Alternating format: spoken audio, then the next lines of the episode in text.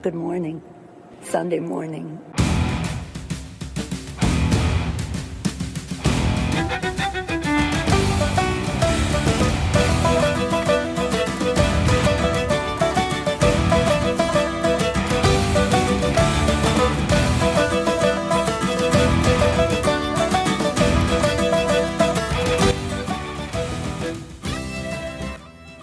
Good morning, ladies and gentlemen, and welcome to Wrongthink Radio. I'm your host, Aaron, broadcasting from George Washington's boyhood home in Stafford, Virginia. And I'm Alan, coming to you through the lovely and sunny greater Seattle metropolitan area. This is Wrongthink Radio. This is our two hour live show that we put on every single Sunday to make sense of what's going on in the world around you so you can figure out what's propaganda, what's actual fact, and uh, why crazy people on Twitter are saying dumb things. Uh, that's kind of the. the ultimate way to break the entire show down. And there's a lot of great stuff to talk about. Uh, but mostly, uh, you know, we're we're really heading into crunch time when it comes to the midterms, and so I want everybody, when we're going through this type of information and what's going on, I want you to always keep in your mind that everything hinges on the fact that it is an election season. The actions that we're going to be seeing from different politicians and all of that are hinged on the fact that it is a midterm election that we are going into. The decisions that are being made, the statements that are being made are all about getting re-elected. And so a lot of that needs to be the focal point because there is some actually pretty scary stuff going on. Later on in the show, we're actually going to be going through some of the whistleblower complaints that we've seen from the FBI about the political persecution that Alan and I have discussed for quite a long time coming out of the Department of Justice and the Federal Bureau of Investigation. Uh, and additionally, uh, a lot of other random politicized aspects of the Department of Justice. And in a shock to literally nobody, uh, with Black Lives Matter and all this other nonsense that's been going on for a few years now, uh, justice in the United States of America is actually just what? a We got a tool to for people uh, in Yes. Joe Biden's circle to go after their political opponents. Yeah, exactly. So it's an I mean- exciting time. It's pretty pretty simple. Um, one of the things I want to bring up, being a resident here in Virginia, is the fact that on Tuesday, uh, purportedly, there's going to be a massive walkout in schools Oh, no. across Virginia to protest Glenn Youngkin's absolutely anti-LGBTQIA2S plus uh, legislation that will inform parents before teachers start grooming their children. Well, that sounds uh sounds like that sounds like something we should just allow with absolutely no repercussions and uh, have absolutely no skepticism for it. Yeah. Uh, and of course, I'm being only minorly facetious here. This is being billed. And of course, I've heard chatter from high school students about it, how they're going to protest because, oh my gosh, they're just going after the LGBTQ, uh, you know, people and the, the community is being oppressed. And this is going to result in just hate and, and terror.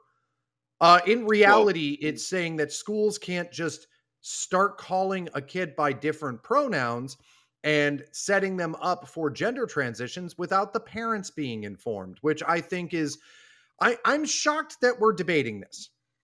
Mhm. I mean, I'm not trying to sound, I'm, I'm not trying to oversimplify. I am shocked that we are debating whether or not chil- whether or not a child's parents should be informed before drastic decisions and for that matter uh, training, indoctrination, whatever, is being implemented on a child. Right. And I think this is made makes this sort of thing that schools schools taking this kind of responsibility is especially worrying because schools have an avenue to essentially legal action against parents. It's like if a parent says, "I don't really think that my son is a girl. I think the school's making this up and I don't like it." There is a foreseeable chance that the school might say, "Well, we are calling social services because denying a child their chosen gender ideology is uh, considered child abuse and we're worried for the safety of this poor child. I think because schools can do that sort of thing and because schools can essentially activate the judicial bureaucracy of the state to come down on parents and strip them of their children, any amount of this is extremely worrying and it should be worrying to any parent. Yeah, and that's that's the shocking thing is like all this is and and you know like not not to get too far into the weeds on it but all this really is is just parents should be notified before schools start just taking it upon themselves uh to go along with whatever you know a kid says right and Right. at that same token we have seen instances where uh, public schools have attempted to go after parents for child abuse because they don't want uh, they, they do not support the idea of a gender transition in their child. And so that's not actually being affected here. Like understand what's really happening versus what what people may think is happening this doesn't stop that ability of what Alan's talking about. These schools can still be wildly oppressive against parents using, you know, the arms of government and child protective services to basically force parents to have to go along with this nonsense or be accused of something like child abuse. Right. So, at the same token, it's insane. It's just this is more of the the strange position that Democrats have decided to take in mass and I say Democrats the entire Democrat party stands for this. I don't know a single Democrat who said this is too much. I don't know a single Democrat who's saying that this needs to not be uh you know common cause in in the United States. And so this has to be entirely the Democrat party with the inclusion of uh the teachers unions this is entirely the another step in the direction of the schools and by extension the state being able to make decisions for your children without your advisement or without your approval Right. And this is coming from the same people that constantly talk about how we need to raise children differently, how we need to abolish the family, how all of these you know bad ir- regressive ideas people get from home need to be excised by teachers in the schools. And when when tho- when the people that are saying that sort of thing have any interest in what children think or believe and how to essentially manipulate any of that, I get understandably very concerned.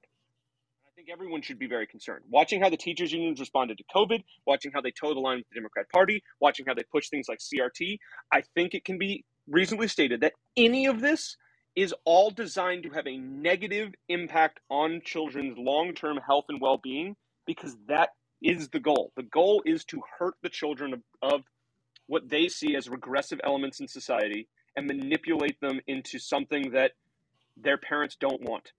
Like the goal of this is to do something the parents don't want because the goal is to take revenge on the parents. Well, and yeah, and that's the salient point here.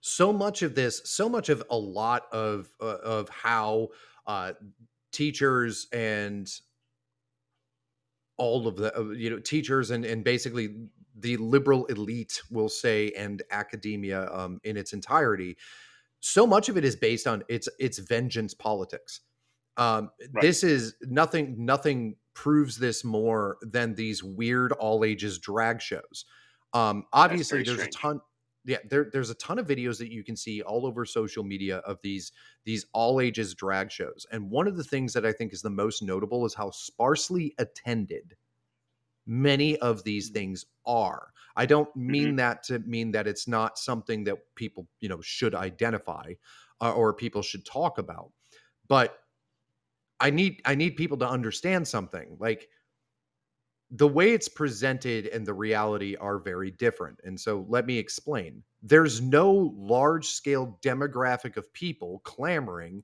wishing that there were all ages drag shows that they could bring their children to that's not a real thing Right. what this is is it's a cult meeting of sorts for these people to get the cons. The reason why people show up with their kids is because they want the video to be out there to piss off this enemy that they've cobbled together in their head. This is all Hmm. them arguing with a fake persona that they've created. Whereas a lot of people look at this and are disgusted because they're like, why the hell would you bring a kid to this? There's, I mean, there's a video that's been very popular this week of literally a stripper dancing in front of children and children handing a you know dollars to strippers, which is hilarious because initially when people were talking when conservatives on social media were sharing some of these videos and talking about how gross it was there were videos where people are like here's a picture of two kids at hooters. Is this appropriate? And a lot of people went no not really. It's not. We all so we agree that this is inappropriate.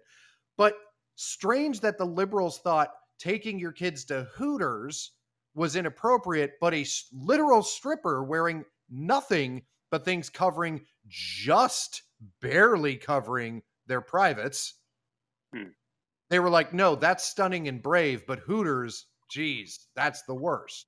Right, and that exposes that the entire intent of this is not we're it's uh it's being pushed disingenuously. They know that this is a sexualizing thing. They know that it is intended it is intended to make people angry and upset.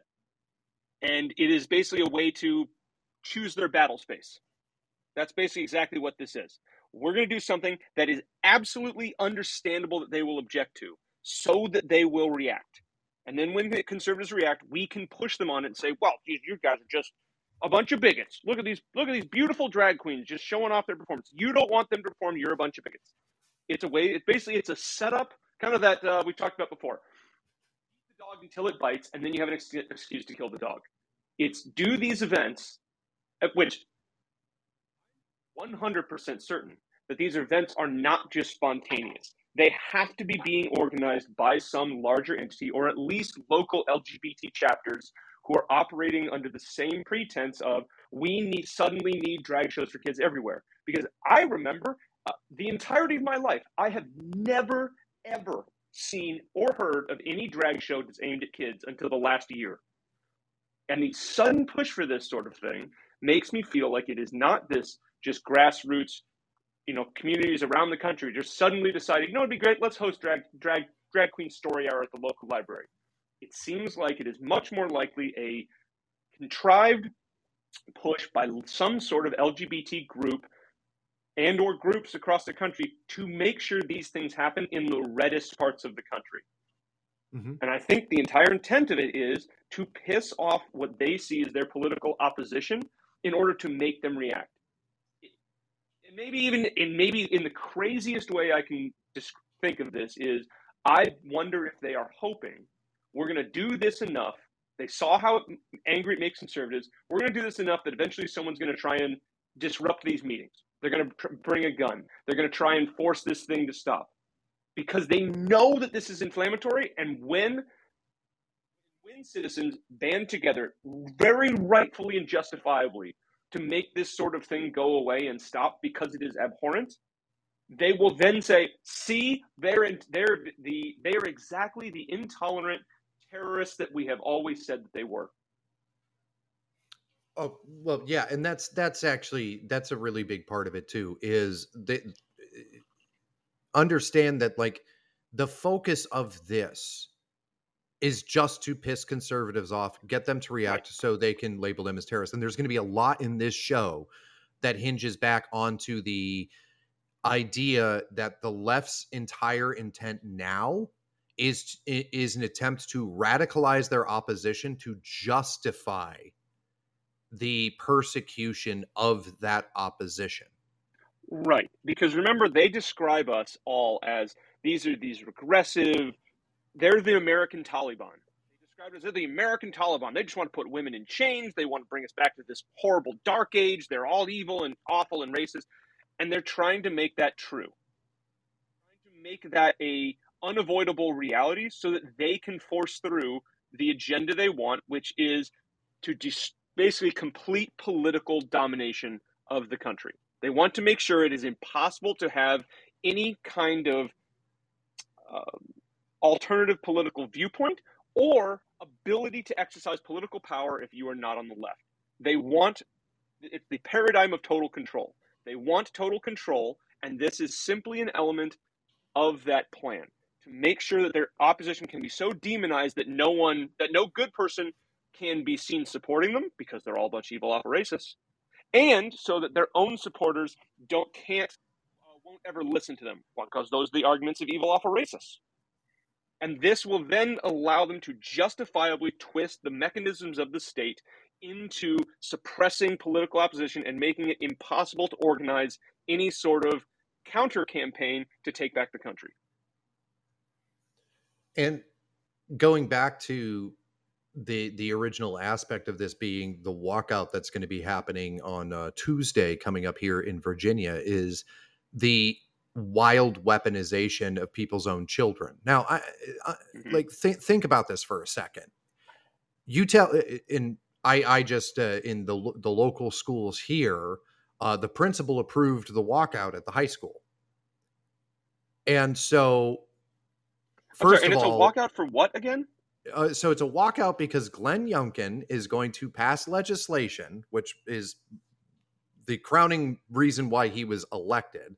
He's going to pass legislation that says a school cannot make decisions about pronouns and the gender of a child without parental consent.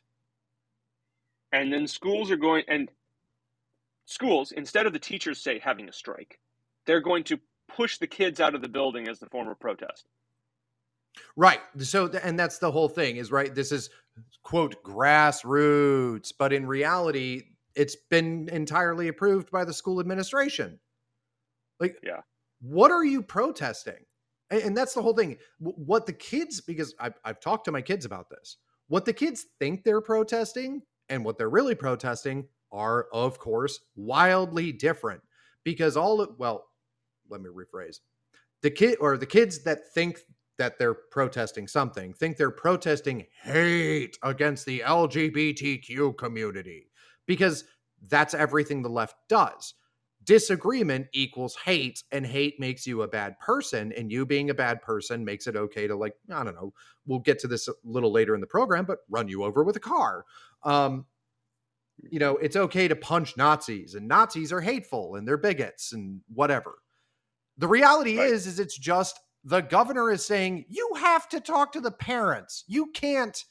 A bunch of adults in a school can't start making sexual decisions. At the end of the day, these are sexual decisions. This there's mm-hmm. nothing beyond that. You cannot make sexual decisions for a child without their parents being informed. You can't take my kid to a museum without giving me a form to fill out. True. But it's okay for you to make life changing decisions for them, like their gender at right. eight, you know, 12, even 15. And it is that mm-hmm. disparity, the disparity between you have to have, do go through all this rigmarole to take your kids to a museum, but the, sh- the school can take way more drastic and life changing just make way more drastic and life changing decisions unilaterally. That difference well, doesn't make sense. And because we can see that doesn't make sense, that shows us that this is being pushed disingenuously. It is illogical that those two things, that those are, there's a difference there. It's like, if anything, it should be parental consent should be drastically more necessary if the child is going to be addressed by alternate gender pronouns or something in the school than whatever some permission slip for a field trip but because there's that inversion, that shows us that this is something, there is something very wrong and amiss with how this is being handled. It's not for the reasons that, it, that we're being told. It's not about, well, we have the best, the child's best interest at heart. If they had the child's best interest at heart, then they would be consulting with the parents. But this, I think, betrays their entire focus is the parents are the enemy that they are trying to combat. And maybe that's the bigger takeaway is all of this with, with the teachers unions and COVID and CRT and things like this gender nonsense. It seems like they have shifted from viewing parents as a as an ally in the education of these children to the parents are now the enemy and the, and through their and the children are simply a vector for which to attack their enemy. Well, and and it, it's funny because uh, Deb is getting kind of to part of the point that I was going to make here, which is, um, you know, she's wondering how many of these kids are going to leave because there's an excused absence. The answer is all of them. Mm-hmm.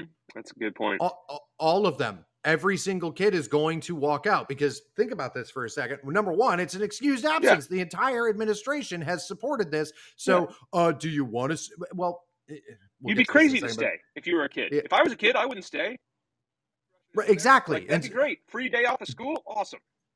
But this is going to be sold nationwide on CNN and MSNBC and everywhere else as like, look at all of these students that are standing against hate. No, it's not. It's a bunch of kids who don't want to go to school, that don't want to be in class, and you give them entire and total top cover to do so. Secondarily, be a kid right now in this hypercharged, insane environment and stay, stay in class um, your yeah, teachers are going to call you a bigot. Your peers are going to call you a bigot. You're going to be targeted if you stay. It is, in fact, unsafe.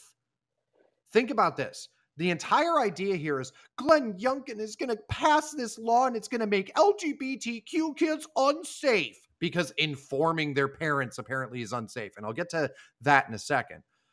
Think about how unsafe it is going to be if you are a kid that stays in class? Well, because then you're an evil, awful racist, and the other kids will, I'm sure, with top cover from the administration, feel absolutely no excuse to start harassing you. That's exactly it. It is un, it is going to be unsafe mm. for you as a student right. to not walk out because you will be targeted, you will be harassed. The administration will do nothing because they've said what they support.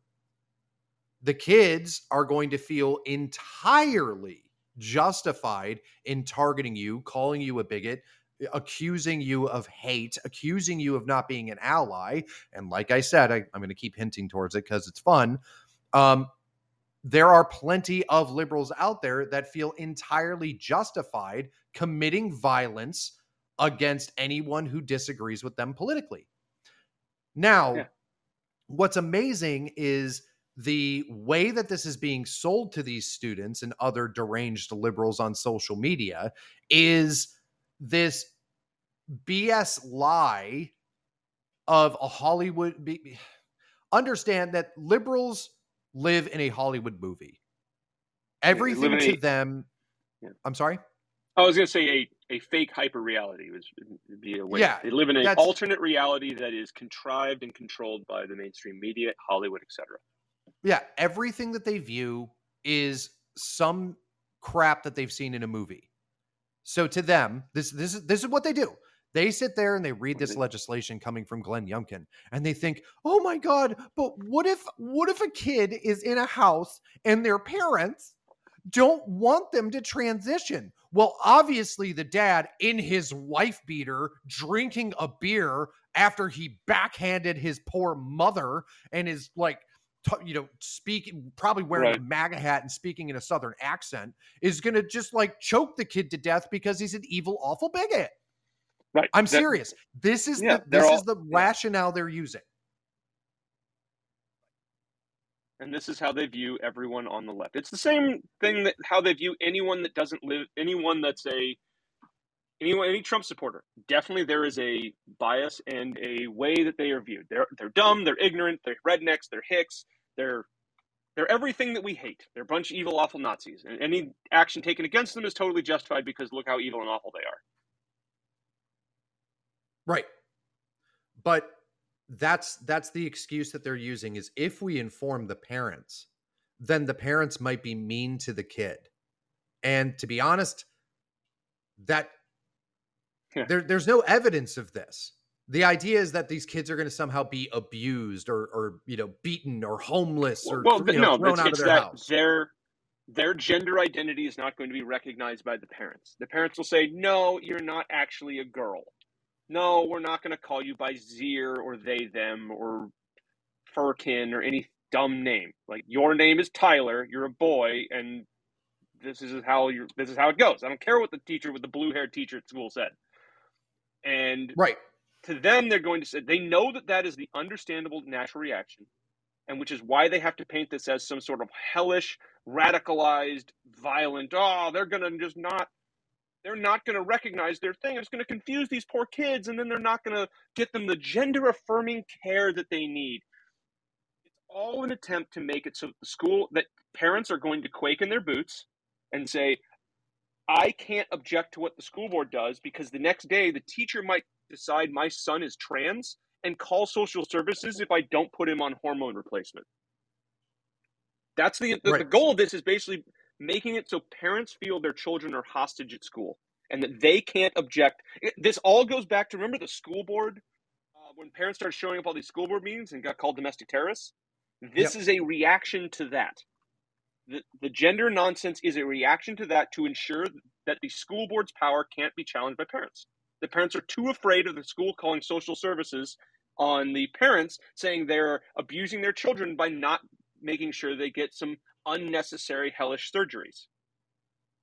Yeah, yeah, unless yeah, unless they get, you know, unless they get their gender mutilation surgery, which if we call it yeah. if we do ge- if we do genital mutilation and call it gender affirming care, it's good.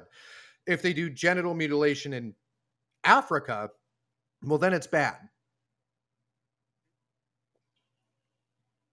Basically the same it's basically the same thing, except it's good because it's gender affirming care, which you know. Right.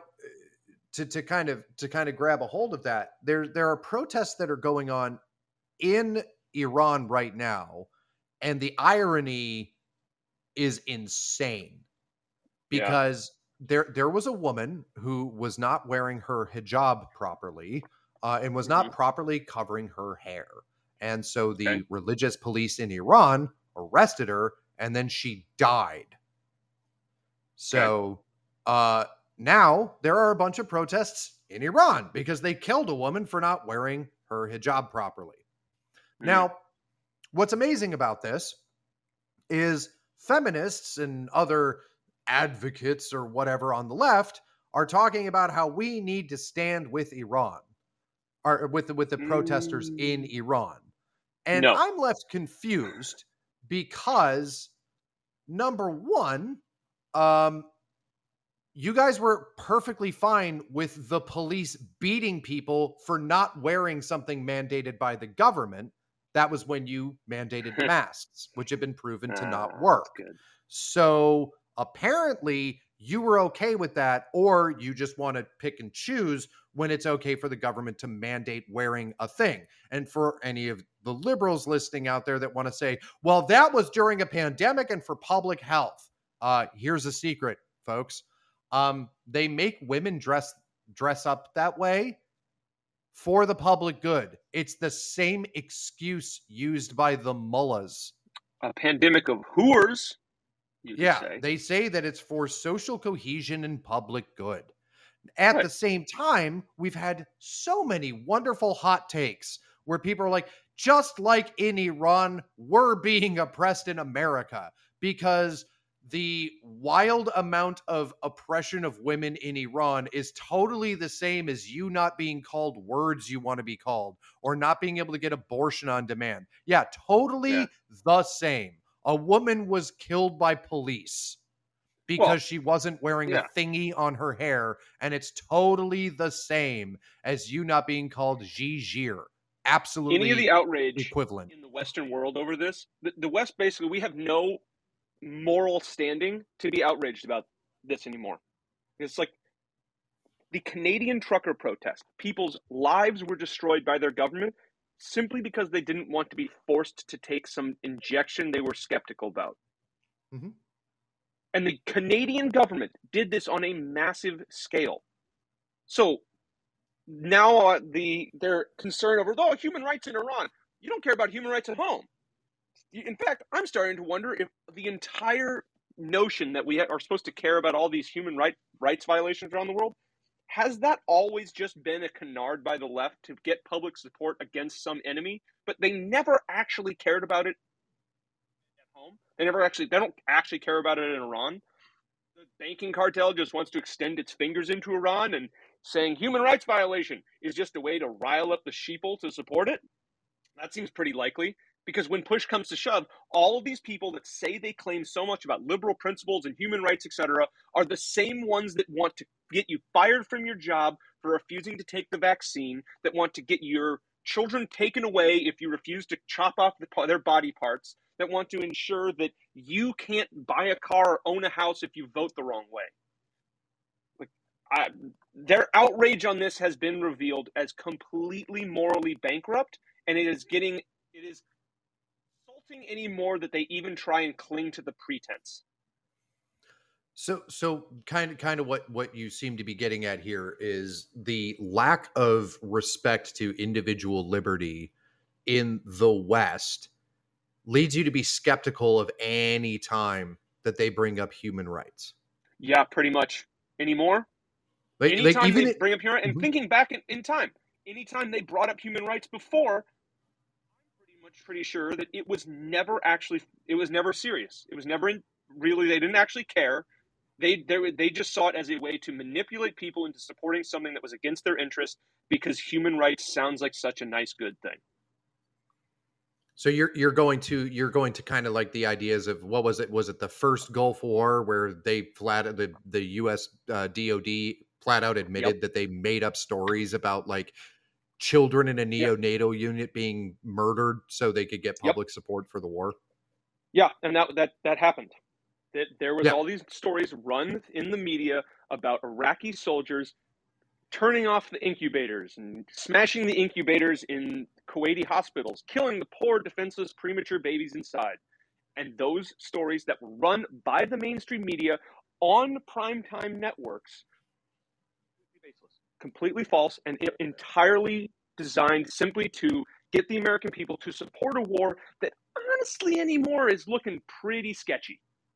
Like if you So- actually dive into the Gulf War and look at how the war was prosecuted by the United States, it seems a lot more like the war was an excuse for the United States to flex its military muscle in the post Cold War environment and essentially establish the United States is now the sole superpower and we set policy for the globe. The way, for example, every single weapon in the U.S. arsenal was pretty much used. There were, in fact, orders passed down to, like, do you remember seeing the images of the Highway of Death, where entire Iraqi columns that were retreating back into Kuwait or into Iraq from Kuwait were strafed by aircraft and destroyed in these miles long columns of wrecked, burning vehicles? Yeah. that whole event, as part of that, there were orders being given to arm planes with every single different type of weapon in the U.S. inventory for ships to fire every single different type of missile they had as an operational test of the of these capabilities, which in and of itself isn't necessarily that objectionable. But when you look at the whole war and the amount of serious overkill that the United States military absolutely engaged in, it seems a lot more like that whole war was a contrived pretense for the US government to firmly establish to the rest of the world the United States is the world's sole superpower. Look at what our military can do to this poor country. Hmm. Makes it seem a lot less moral and a lot less we're the total good guys in this, which is fine.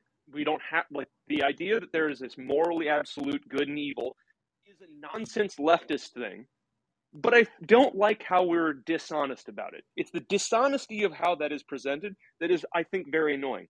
So, back to the, your example, know that the U.S. media will absolutely lie to the American people to to Mm-hmm. manipulate public perception in order to support something that is being pushed dishonestly. So so just just to make sure we're clear, uh, because we we went off on the weeds a little bit, but it's fine. You're you're not you're not like a peacenik. You're not completely eh, you know you're not totally anti-war. But the I No. think the point that you're kind of hovering around here is the the idea is we've been lied to a lot, and so now the question comes why should like like why why would we believe why would we believe anyone now especially when we know we're being emotionally manipulated because of the the dumb assery which is maybe we might get into a little uh, a little later in the program of everything has to be this weird moral justification even though we're talking about war here which is uh, uh entirely breaking stuff and killing people Yeah, pretty much. because yeah this is i mean as colleen's pointing out like ukraine anyone like yeah exactly Exactly. like we're watching Ukraine's this in great real time we're watching this in real time But at the same at the same token, while watching this in real time, we have to look back and go, okay, when else has this kind of bullshit happened, and were we falling for it then? Oh, that's a good. That's a good question. Well, that, that's that's kind of what what you're what you're getting at here. Yeah, is we've we've had these issues. Are you know when you look at Ukraine now, and we look at it, and I mean, some of it is they're very bad at it. We know that. Like the the propaganda is just really bad now. Well, and, and, we also know what to look for now too. A lot of people are mm-hmm. a lot more skeptical, and that skepticism allows allows us to see it for what it is a lot more easily. Ukraine is a very good example because as soon as that kicked off, if this if you if the if this Ukraine thing had happened maybe 10 years ago, I certainly wouldn't have been nearly as skeptical. I certainly wouldn't have kind of looked into a lot of the background and what Democrats were doing in Ukraine and what are all the political and monetary connections between the administration and these oligarchs in Ukraine. I'm sure 10 years ago I probably would have probably would have gobbled it up hook line and sinker too. Mm-hmm. But I think but after the Trump years, after the couple the last couple of years of Biden, I feel I certainly am drastically more skeptical of these things. And when I was, it's easy to see through them when you actually have that skeptical gaze. Okay. Yeah, no, and I I understand. We'll we'll drill into that a little bit because of some of the referendums that are happening, and we'll we'll talk about that. Um, one thing I would be remiss talking about education and kids and everything else. There's a clip that came out this week that I absolutely have to play uh, mostly just for uh, it, because it's hilarious and creepy. Um, this was a, if I if I'm not mistaken, there was a speech that Biden was giving to teachers or teachers union members, um, mm. and he said one of the creepiest things that he said in a very long time. And when we start talking about the indoctrination of children, the potentials of abuse of children by educate by educators. Here you have Joe Biden talking to educators, and this is something that he says in a speech. But guess what? We got a lot to do. Gotta say hi to me. we go back a long way. She was 12, I was 30, but anyway. But guess what? We got a lot to do. Sorry, guys. Um, I mean, what? What? I, mean, I don't know what they're talking about there. Oh God! Stop it! I hate. I it's hate hard to know what they're talking about there. I mean, it sounds bad. Biden's a dementia patient, so it's hard to know exactly what he intended to say there. It's an easy thing to criticize, but it might be yeah, one of those things that if it does not turn out to be what we think it is, that they just met when he was 30 and she was 12, and there's nothing untoward about it, it will make people on the right look deranged to seem all upset about it. No, no, no. Like, yeah. I, well, okay. I I get what you're saying, and and it is completely um legitimate. Uh, but after the Trump years, I don't give a shit. Um, no, I, I, I totally understand what you mean. Um, it's probably not anything untoward, of course. Um, Joe Biden's creepy. He's perceived as creepy by many people. This is more of Joe Biden. To me, it's more proof that Joe Biden is locked in a bubble by his handlers and has zero understanding of public perception and how he's perceived by the public because he says crazy things like this, especially when you buttress this up against the acknowledgement that his daughter's diary was real mm-hmm. in which she talks about inappropriate showers and a history of molestation not saying that that well inappropriate showers with joe biden and right. a history of molestation not saying yeah. that joe biden molested her but she does talk about a history of molestation and inappropriate showers with joe biden then you get clips like this we are going to have a little bit of fun with it I understand entirely what Alan means is like, don't run with this as being like, he obviously diddled that kid. No, no, no, no, no. Like that's like, there's not... a lot of creepy, sketchy stuff with Biden. Like absolutely. Yeah, yeah. Things like this one clip, it's one of those. It's almost too good to be true, and so I'm skeptical of it. Yeah, he's certain. Like, I don't think dementia or not, I don't believe that Joe Biden's going to sit out there and admit to an entire crowd of people um, that he like diddled a kid when she was twelve. Yeah, It's just one. It's one of those things that in today's day and age, um, I am going to constantly bring up how how creepy and just how dumb Joe Biden is because that's life now. I don't. I don't feel a need to be um forgiving to people who hate me and want me dead. But to your Right. point, Alan, you are right.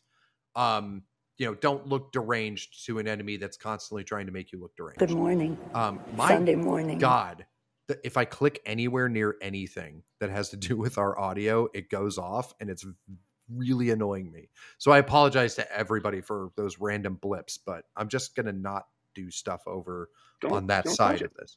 Yeah, just don't touch it. Like, I don't Why are, you, understand. why are you so intent on touching the thing that clearly doesn't want to be touched? It's like the monkey pox of, uh, of, of players over here. Just don't go near Ugh. it. Ew. Um, so anyway, um, we'll talk a little bit about the referendums, and then going into the next hour, we're going to have to dive into the DOJ and the politici- politicization of um, of the Department of Justice, the arms of law enforcement by the left. But um, bef- before we do dive into that, there are this is this is the weirdest situation here is um, there are referendums being held in four different regions of Ukraine where they are voting uh, as to whether or not to join the Russian Federation. Now, Mhm. Western media has entirely said that these are sham referendums. They're already saying that they are fake. Um, they're already saying that these are just complete BS. Um, you can't trust it. Zero reason for you to trust this whatsoever. Right, which means that, the re- that they know how the, re- the they have a strong feeling how the uh, these referendums are going to go inside Ukraine. Like if right. if areas of Ukraine that have been in a civil war against their government since 2014 decide to not join Russia and stay as part of Ukraine, well, suddenly all of the uh, well, suddenly it'll probably be the most. Uh, wouldn't be able to um, criticize the election integrity that just happened there. It would be the the most safe and secure election in world history, and the Western media would backpedal so hard it would make the Earth stop spinning. Yeah, if any of these regions voted to stay with Ukraine, it would suddenly be the heroic uh, guardians of democracy fighting back against the great Russian oppressor. But of course, Right. since most of these people would vote to stay with, so would vote to join the Russian Federation, they're calling it a sham. Now, don't get me wrong, maybe it is. I don't know what to believe. I don't know what to believe because the people who lie to me all the time are telling me it's a sham. Why should I believe them now? Maybe they are telling the truth. Maybe there's absolute proof that this is going to be completely made up. It's not true. It's not real. These people are being forced into voting yes. I don't know because you lie about everything. You lie about everything. Why would I believe you here? How come? Why should I believe you? For eight months, I've been told that Russia's going to just get completely defeated by the guardians of democracy, the Avengers themselves. Zelensky's going to come in an Apache attack helicopter and kill Vladimir Putin with his bare hands while gilded spirits of democracy chant behind him. He's the new Jesus Christ of liberalism or whatever. So, why would I believe you now? You've lied about every. You literally thought Sam Hyde was an Some- a comedian. was a jet pilot, right. a comedian. You fell Yeah. for it because you're so willing to lie. Yeah. And because we've been lied some lied to about this so often, I now am very skeptical about anything that I hear from a regime outlet. Simple Yeah. as that. I don't, I don't trust anything they have to tell me because I know that they have been dishonest so many times in the past. Now, regardless of whether or not this is a sham or not. Let's let's act like it's Okay, so and we're okay, and we're talking about Mhm. these. Mhm. They're going to have a series of referendums and votes inside the territories of Donetsk, Luhansk, these areas of Ukraine that have been in a civil war Ukrainian government in Kiev since 2014, when the president that those regions voted for by a vast majority was cooed out of office and forced to flee the country by the people in Kiev. So this would be the same as Donetsk, Luhansk would be the same as Texas basically seceding from the Union and being and starting and declaring independence after, say, let's say Donald Trump was cooed out of the White House. And Texas went, you know what, we're like and a bunch of red states went, we voted for that guy. We don't believe the current the government that just kicked him out in a military coup is legitimate. We are going to declare independence. That is exactly what Donetsk and Luhansk did, and they've been fighting, and the citizens there have been fighting a civil war with the Ukrainian government since 2014. So Well, it is absolutely going on, to be on, no on. surprise to anyone when all of these areas say, well, Ukraine, with the billions of dollars of defense money that and the billions and dollars in arms that the West has given them, Russia leaves, we are all going to be murdered by the Ukrainian government, who is now more heavily armed than it's ever been. And we won't be able to defend ourselves. Well, to I'm I'm going to flip your example a little bit, um, and and and make it a little bit more fun. Uh, what if all the let, let's pretend that all the protesters on January 6th got into Congress and then convinced them to um, flip the election around and kept Donald Trump as president. Um, and then all of the sudden there were groups of liberal states that were so mad about it that they wanted to secede from the United States. And then Donald Trump used the United States government to start shelling them in their towns. I'd, I'd be pretty pissed. But like that's that's what's going on. And and the Western media um is banking on the ignorance of the American people for not knowing. And we've discussed it on this show prior to anything to do with Russian invasions or anything about what is happening in Ukraine. And the the Mhm. absolute facts of what is going on in Ukraine is that these groups have been in an open civil war since 2014 against the Ukrainian government. The Ukrainian government has been shelling their cities and Mhm. killing their people. Now, this isn't even a this isn't even a moral judgment here. A a I I I can understand Ukraine going, you can't just go succeed is secede. I'm sorry. You can't just secede and join Russia. Like, no, we're we're not allowing that. And everyone goes, Well, we all voted for it. Because I don't care. You don't get to just leave the country. This is all By, under Mhm. by a similar token, the citizens of Crimea also voted to join Russia back in 2014. And they did. And Crimea is now Russian territory. Right. Now, there is an argument to be made where I- I just all I'm asking for is honesty. I'm not asking for people to suddenly go, "Oh, well then I support Russia." Well, that, you don't have to. You can say Ukraine has every right to push back against uh regions within its country attempting to secede and join another country. But you have to be honest I'm going honest to say about no. I'm going to well- say they don't. I'm going to say the Ukrainian government is controlled by places like BlackRock and the and Western financial institutions. They've been bought out. They were a they're an illegitimate color revolution government, and no, they don't have the right to stop people from seceding because they're an Ill- illegitimate color revolution government. Well, and I understand that, but you're getting a little ahead of the point I'm making. Okay. Well, then, yeah. What's your point? Go for it. these these people, if they were honest, you should be debating whether or not it's appropriate for Ukraine to stop these regions from seceding and joining the Russian Federation. Instead, they want to ignore entirely all of the um I guess we'll say inconvenient facts that Mhm. these regions voted to leave and there has been a civil war. They don't want to talk about that because it muddies their bullshit hyper reality Hollywood movie that suddenly, for no reason at all, bad things just started happening in Ukraine. And they don't want to talk about the Western backed coup. Literally a coup. Literally a coup. There was a man elected. A man was elected to be the president of Ukraine.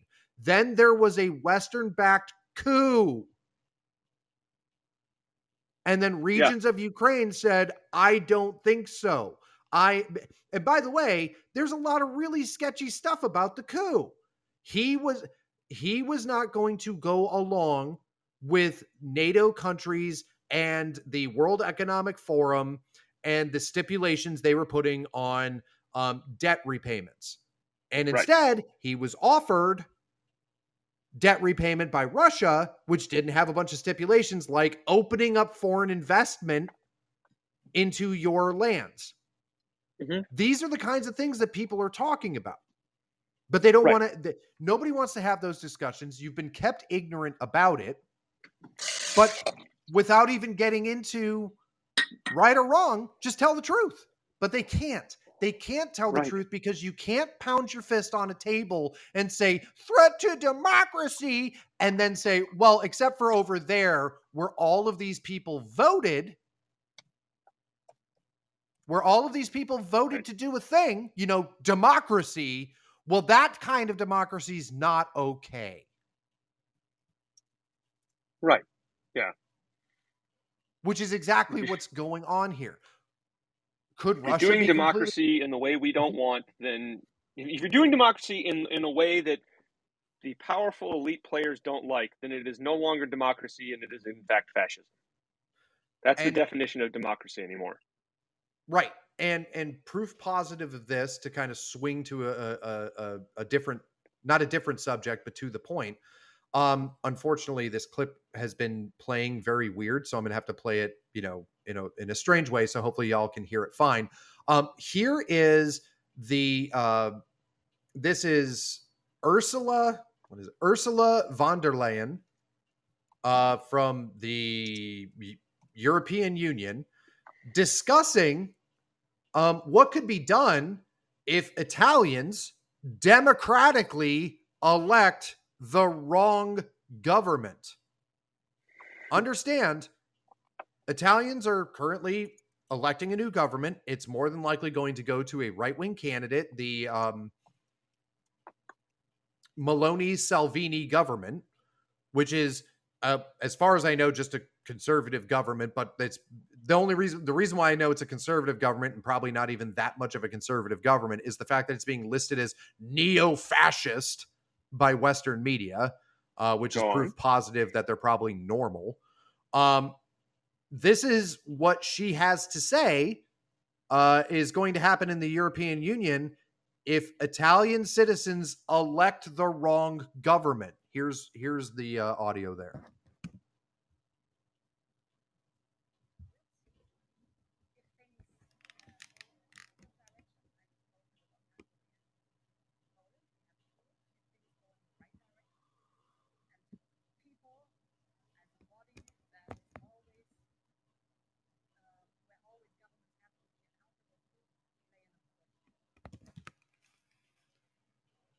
I have no, yeah, that was way, it's super quiet. Let me try to replay it, but I'm gonna have to like blow everything out real quick because my God, it's very quiet audio. So let, let's try it again. I'm sorry, folks.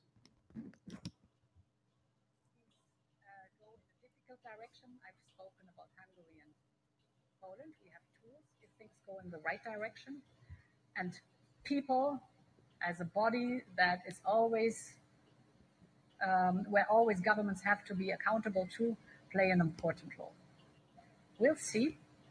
If things uh, go in a difficult direction, I've spoken about Hungary and Poland. We have tools if things go in the right direction and people as a body that is always um, where always governments have to be accountable to play an important role So what we're what we're hearing here is, you know, like, hey, what happens if uh, the Italian people uh, elect this government? Well, you know, we'll see.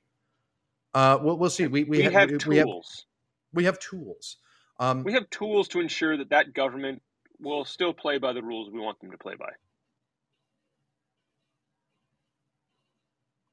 Right. And, and, Yeah. but like, so what is So democracy what's- isn't real. So there is Yeah. no democracy. If the if the Italian people elect a government that is on a that is going to have a specific platform and they are elected by this majority, as the democratic process seems to imply, then this extra national body EU, is going to ensure that that platform, which is was voted for by the Italian people, is unable to complete its objectives, so that the Italian people are, are forced to suffer the policies of the EU rather than changing them through their own democratic process. This is when we talk about rule by the elites, by this, like the World Economic Forum, all things. It is counter democratic because every time people try to democratically change the policies that they don't like, these extra national groups step in and ins- try and ensure that those changes can't be made. I mean, we saw it with, like, for example, Donald Trump's a great example. Elected on a plat, elected by um, on a platform of making all these changes, and those changes were stymied at every point by non-elected people in the U.S. bureaucracy, media, etc., and of course the Democrat Party, which were elected. But there was a concerted effort by unelected groups to ensure Trump couldn't get his policies through. And just like we're seeing with the EU, the EU knows that it's not demo- democratic and knows that it exists to oppress the people of Europe and ensure that, that their needs can't be met. And as, as evidence here, every time a country in Europe, whether it's Brexit, whether it's Italy electing some new people, whether it's these policies of Hungary or Poland, the EU is essentially swoops in and says, "You can't do that. I don't care who elected you. You can't stop the mass replacement migration of Africans into your country," which is mm-hmm. essentially, I think, a lot of what these issues in Europe are about. You can't stop the mass replacement. That is counter to what the EU and World Economic Forum wants, and therefore we will exercise whatever tools we have to to ensure that you can't be allowed to stop the thing that we want to happen. yeah against the democratically elected government. Right. Yeah. I'm this this is this is the part that's just in complete insanity to me because we saw this right. So um for for those who who may not have been following it, it was in uh, in in Chile. Um, there was a vote a couple of weeks ago, and Bernie Sanders came out and was like, "I'm so excited to see the you know Democratic people go out and have their voice be heard to get rid of this fascistic, awful." Uh, uh, fascistic and awful Pinochet constitution. He was so very excited. And then everyone, it was, what was it, 65%? Probably. Yeah, I think something like, that. Yeah. 65% of voters in Chile were like, yeah, no, we want to keep the Pinochet constitution. And then all of a sudden everybody went, democracy's in danger because democracy happened and it wasn't what we wanted. Now democracy's in danger. Yeah. And I, I I'm serious. It's like I know I know our audience is used to seeing this, but like this is it, it's so insane. It's to the point now that the word democracy is going to become such a a hated and, and visceral word because of how much it is being bullshitted by the left that like we're at the point now that you just cannot be shocked if you actually do start getting candidates that are popular that are real fascists. Not the fake fascists that you keep making up. Real actual fascism is going to become popularized because the left is making democracy a complete joke. Because I when mean, I- yeah. democracy happens and they don't like it they want to destroy democracy Right. Well, I think mostly they're upset that their pretense of democracy is getting upset. They're the entire goal of these people, I think, for a long time now, all their complaints about democracy have essentially been a cover for rule by the elites, the rule by the media, the people that can inf- whoever can influence the most whoever can most effectively lie to the population wins in a democracy. And they've known this for a long time. And anymore, because of things like the internet and this greater awareness, and because they're getting desperate, there is a growing recognition and rejection of the, the mechanisms of control that previously existed. I mean, for example, if 10 years ago, if there if Ukraine happened, I wouldn't have been nearly as skeptical, but I am now, as are a lot of people, and we don't like what we see, and we are will democratically band together to vote against these things, and that is what they fear and hate. They're like, no, no, democracy was only ever a way for us to to hide our mechanisms of control, and now that it is being used against them, they're dropping the pretense entirely and just going with, yeah, democracy means you do what we say. It, it's never meant anything different. Yeah, yeah. It, it, well, and at this at the same at the same time, um, I've always found it really strange. Uh, this is more common in like the never Trump neocon movement, where they talk about the evils of populism. And as far as I can tell, populism is doing what people want you to. Yeah. And it's, I'm, too, it's like, wait, so the thing that's popular with a lot of people is is bad in a democracy. Yeah, yeah in a democracy. Yeah. like it, it, it's there exactly. It's just very silly. No, I mean we have a representative republic for a reason because there is supposed to be a a buttress against mob rule. Uh, uh all of these are very educated discussions that if if we were like let's say that the two parties that were mainly in control were say the libertarian and the GOP we could 100% have great conversations about this but that's not what's really happening here right. Like don't don't don't get me wrong i'm i'm not a fan of direct democracy. I think it's idiocy and i don't want a bunch of morons um being able to just be you know have a man on the tv box tell them this thing bad vote against thing and they all go okay and then it, right. which, which is exactly why they want to get rid of the electoral college thing. They want the man on the tv box to be able to mutter something and then a bunch of people go go that sounds like a good idea let's do that. Yeah well i mean that's why they're, they're that's why we're seeing all this idiocy when it comes to elections like Right. I, have very clearly stated this, and we're probably going to get more and more into it as the uh, uh, midterms get closer and closer with whatever weird false flag nonsense the Democrat Party's going to have to trot out uh, to even try to remain in power. But I'm a huge fan of it being difficult to vote because there should be a commitment because it is a very serious responsibility. And this idea yeah. that you get three months to vote and you can do it like half drunk, laying on your couch and just, you know, text your vote to somebody is completely asinine and counterproductive to a society that actually has any self respect. Yeah.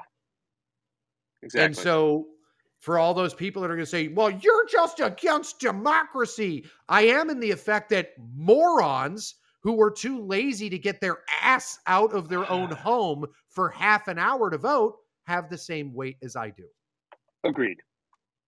Eh, it's that simple. Now, speaking of people who want to make it as easy as humanly possible to vote, even, or to be completely honest, not vote or have just Democrat activists vote for you. Stacey Abrams, who, by the way, has still not conceded her loss in the uh, gubernatorial election for Georgia in 2018 has a new conspiracy theory that she's running with. These are the types okay. of people that are elevated by the left. Stacey Abrams came out and uh, basically says the medical establishment has a giant conspiracy um, that we didn't know about until this week. This is her speaking at a forum about women's rights. There is no such thing as a heartbeat at six weeks. It is a manufactured sound designed to convince people that men have the right to take control of a woman's body away. Um, I'm sorry, what? Stacey Abrams is saying that the heartbeat that you hear on a sonogram or on an ultrasound is actually manufactured it's all a great conspiracy by men uh, to convince women that they need to have control of their bodies. Yeah, that's uh, that's not true.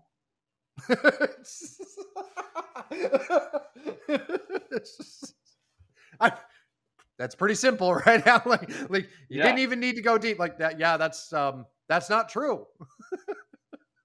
It- Like the, it's not. The, baby does have a heartbeat at Yeah. that time because there's a heart in there and we can see it. And you I would imagine on an ultrasound when you look at it and you go, "Oh yeah, this is the heart and it's beating." How cool is that? Pretty well, pretty cut and dry right there. now now where's um where's all the uh you know where where where's all the I believe in science crowd uh pointing out how completely insane this is. Oh wait, they're all a bunch of leftists and it was never about science. Yeah. What what's amazing is how many supposed doctors were trying to defend this asinine conspiracy theory that men are men that that think think about this for a second. That a bunch of men the patriarchy we all meet on tuesdays um got together and said okay now we need to get into the supply chain of uh, ultrasound machines and implant something that makes a fake heartbeat noise uh, to convince women that we need to control their bodies um so that conspiracy theory there are people that are going well i mean it doesn't like make a sound sound there's just electrical impulses and it's like oh, oh yeah what are those electrical impulses called medically well they're called a Oh. heartbeat Huh. What are those electrical impulses doing? Oh, well, they're just uh, moving some muscles. Oh, okay. And are those muscles, say, in the heart? Well, yeah. Then it's a heartbeat, and this is an. It's like I. The only reason why the people on the left would be so, have such dogged dedication to abortion. I'm starting to run out of excuses other than they secretly war. They're secretly a death cult and need their satanic sacrifices to continue to maintain their power. Like I, they're so extreme on the abortion. Abortion needs to be everywhere all the time that I, I fail to have any explanation other than ones that are equally as crazy. Well, now what's what's amazing about about that is what this does actually prove. Like, yes, it's insane. Stacey Abrams is an idiot, although she's basically a you know a saint in the Democrat Party. Um, you know, and she's definitely a saint in the Democrat Party because she was absolutely oppressed. An election was stolen from her. Because remember, it was it was okay to question every single election if you were a Democrat until like yesterday. Then it's not okay. Um, but un- understand um, what this does actually prove is heartbeat bills are effectual. And what I, what I mean by that is this Mm. proves that it scares the hell out of the left because Right. why would you need to go this insane to say, well, well, uh, uh, the heartbeat that you hear um is fake and manufactured by men with their evil oppressive penises. You have to do that because it's it's effectual. We saw this when Right. there was proposed legislation that prior to an abortion, someone would need to get an ultrasound. And the reason Yeah. why the left was against that was because if somebody could see, could just simply see the baby in their body, they might not get an abortion. And re- regardless of your feelings on abortion, I want to know how you can support hiding the truth from people. If Yeah. you're in the position that you have to hide the truth from people, you're probably not the good you're probably not the good guy. And the reason the reason why this is so scary for the left, not regular people, but for the Democrat Party itself and its establishment is because they've lied to women for so long by saying it's not a baby. It's a it's a it's a clump of cells. It's not a baby. But there that's just crazy talk. And that's what the that that's that's what the the patriarchy is telling you to take all of your rights away because the only women the only right that matters for women is their ability to kill a baby well then they went oh shit, we can't have them actually show them what's in there because they'll realize it's a baby. Yeah. oh, we can't have them hearing the heartbeat because they'll realize it has a heartbeat. Oh no, there's a baby in there. Oh geez. And and th- Yeah. that's the weirdest thing. Like I said, regardless of your feelings about abortion, I thought uh, it, I'm, I'm being serious here. I thought that the majority of leftists knew that that was a person and said, "I don't care. I don't care that it's a person. I'm going to abort it because I don't want to be responsible for that person. I don't think that I whatever. How I'm, I'm not trying to make them sound evil. So take however you can say this Pretty and not make it to make sound, sound evil. absolutely evil. Um, but what I mean is just they looked and said, "Okay, I am pregnant. It is a baby. I'm going to get rid of it because that's my right." I thought I thought that that was basically the pro-choice argument. I've now Mhm. realized, and I'm not trying to sound ignorant here. I'm, I'm being very serious. I have realized over the years that the majority of women are like, well, no, it's not actually a baby. That's just what evil, mean conservatives say. But in reality, it's it's basically just a clump of cells. Sure. And so now that people are like, yeah, but it, it's like actual, it has its own DNA and it's, th- this is a person. A, abortion has stopped being popular. Now that science has gotten to the point where they can show you the heartbeat, they can show you the baby. There's plenty of women that are going, "Oh, well no, that's a baby. I'm not I'm not I'm not going to kill that." And weirdly enough, the left is going, um, we have to hide that because it's almost to the point where it's like we need them to kill it. To Alan's Yeah. Alan's hyperbolic idea of it's like it's like the left needs them to kill it. My Yeah. position solidly is we just need to get to a point in this country where contraceptive is so good, which I think it's pretty good. It's like 99% effective, where contraceptive contraception is so good that abortion just doesn't need to exist. Right. Right. And that, that, that, Like that makes a lot of sense, but I'm still just real freaked out. It's why why is abortion so important to them?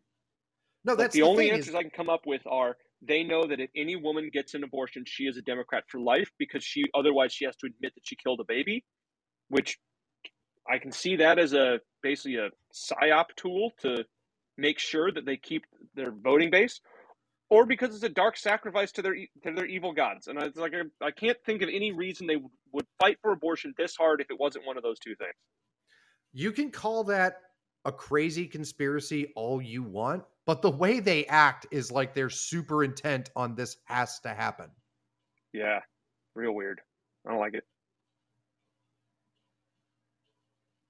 But So yeah, I don't know. it, it it's definitely strange and they definitely don't you know that that's the whole point is th- they don't want the people who are even making this decision which is you know that that's the whole thing is their decision is supposed to be exceedingly important that's the claim that we're given is this is a woman's decision and it's ex- it is a only a woman's decision and it's an important decision that only her and her doctor can make except she doesn't need to know any of the facts about the decision that she's about to make. In fact, we have to hide any of this and, Well, it's the and same keep as her as the- ignorant as possible. Yeah, think and think same as like the COVID vaccine. We have to hide all of the information about the negative potential for uh, rea- negative reaction about the potential for negative reactions to the COVID vaccine. We have to hide that from people, call it disinformation, misinformation, so that nobody knows about it. Because if they know about the real risks and concerns about the COVID vaccine, they might be hesitant to take it. Yeah. So is this the democracy that Democrats support so much? Is the absolute and total ignorance of the of the American people so they can manipulate them with propaganda and Netflix specials uh, so they can just maintain power and create this weird global gross uh, empire uh, that's basically just in service towards uh, a bunch of evil corporations who want to take everyone's land and have total control. Yeah, pretty much. I mean, just I mean, like, and just look at how they crack down on dissent, on people that don't go along with this. They're called they're called all sorts of names. They're marginalizing the mainstream media, and every single bureaucrat, whether they're employed by the government or not, has been manipulated into feeling they need to take revenge on them. For example, if you are a outspoken conservative activist, would your child come home from school saying they were trans? What's the, what is the likelihood of that? I think it's very high. That's if some teacher found out that you have a a bunch of political did you have political views not in line with hers, would the school would she would she in coordinating coordination with the school administration seek to punish you for having these regressive and awful views by contriving some way they can call your kid trans? Absolutely they would. The media, if like if you are a conser- if you are a conservative activist, the media will absolutely try and find any way to demonize you and destroy your ability to to continue your activities. Heck, even the and then the government itself takes action against these people. If we are a democracy, why can't we have conser- why can't we have an opposition party doing activism to create a conversation, etc.? Well, the organs of the state itself will twist towards ensuring there is no competition in the realm of politics uh, except for outlets that are determined to already be okay and safe.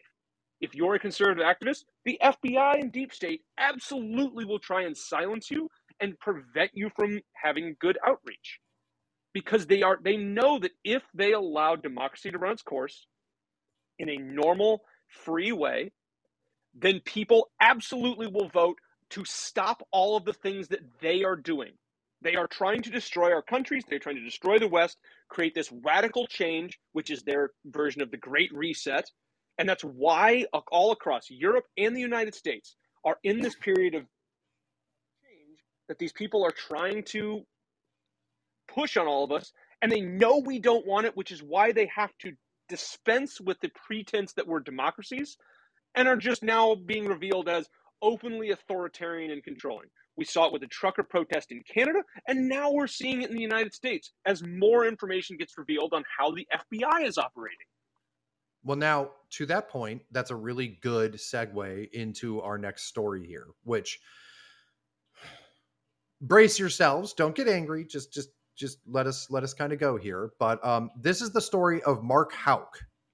Mark Houck is the founder of an organization known as the King's Men, which promotes Christian virtues among men and is a well-known pro-life activist in the Philly area. This comes from Greg Price, by the way, and the uh, uh, link is in our chat. Um, every Wednesday, he sidewalk counsels at Planned Parenthoods in Philly for six to eight hours.